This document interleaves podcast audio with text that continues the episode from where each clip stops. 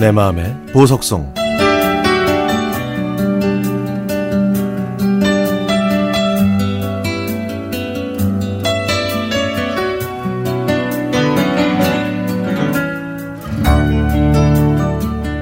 저희 집이 갑작스럽게 이사를 하게 돼서 집 전화를 해지했습니다. 기본 요금을 올리는 대신 계약금을 돌려준다는 전화국의 끈질긴 유혹. 사용하지도 않는데 통장에서 매달 빠져나가는 요금이 아까웠지만 그래도 꿋꿋하게 지켜온 집 전화. 제가 이렇게 오랫동안 고민했던 이유는요. 이 집 전화가 저의 소중한 추억들을 간직하고 있기 때문입니다. 1985년 제가 대학생 때 소개팅에서 만난 남학생이 저한테 전화번호를 물어봤지만 저는 집에 전화가 없다고 했습니다. 당시 대부분 집에는 유선 전화가 있었지만 저희 집은 진짜로 전화기를 살 형편이 못 됐거든요. 그런데 그 남학생 얼굴에서 제가 거절했다고 받아들이는 표정을 읽을 수 있었죠. 구차한 걸 싫어하는 저는 진짜 없다고 말하지 않았고, 그래서 결국 인연으로 이어지지 못했습니다. 그리고 제가 졸업하고 직장 생활을 하면서 드디어 저희 집에 유선 전화기를 설치했고요. 어머니는 그 전화번호를 30년 이상 사용하고 계십니다.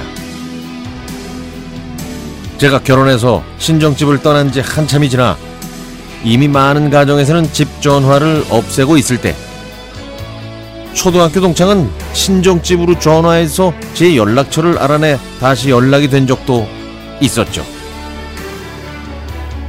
지금은 스마트폰으로 직접 연락하니까 기다린, 기다리는 일이 없지만 예전에는 친구네 집에 전화해서 아무개네 집이죠? 저 고은인데요. 아무개 있어요? 이렇게 얘기하면 수학에 넘어 얘야 아무개야 전화 받아라 이런 얘기가 들리곤 했었잖아요. 또 친구가 집에 없으면 전해달라고 부탁하고 몇 시간 혹은 며칠을 기다리곤 했었죠.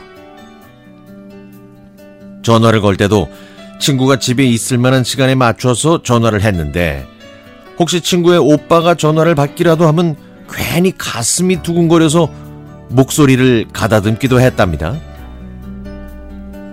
전화번호 앞에 두 자리나 세 자리를 보면 어느 동네인지 대충 알 수 있었고 지역번호를 보면 충청도인지 경상도인지 전라도인지 거리까지 짐작할 수 있었습니다. 전화 요금이 많이 나올까봐 시외 전화는 가능하나 안 하고 어, 또 꼭 통화할 일 있으면 용건만 간단히 했었죠. 그리고 이사하면 전화번호가 바뀌었는데 언제부턴가는 바꾸지 않고 사용할 수 있게 돼서 편했던 기억도 납니다. 그런데 요즘엔 혼자 사용하는 스마트폰, 또 혼밥 식당, 칸막이가 있는 카페처럼 상대방 혹은 옆 사람이 필요 없는 것들이 또 유행이네요. 이제는 다이얼을 돌린다라는 표현을 들을 수는 없겠죠? 촤르 촤르 하면서 다이얼 돌아가는 소리도요. 집 전화를 없애니 제가 휴대전화를 어디에 뒀는지 찾아야 할 때가 가장 난감합니다.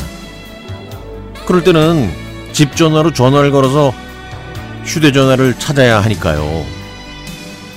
이제 어머니 집 전화는 비상용으로 자식들이 유지한답니다. 이렇게 오랜 시간 제 삶과 함께 해온 집 전화와의 추억을 간직한 채 저는 새로운 곳에서 새로운 미래를 향해 나아가렵니다. 집 전화야, 그동안 고생 많았고 내가 절대 잊지 않을게.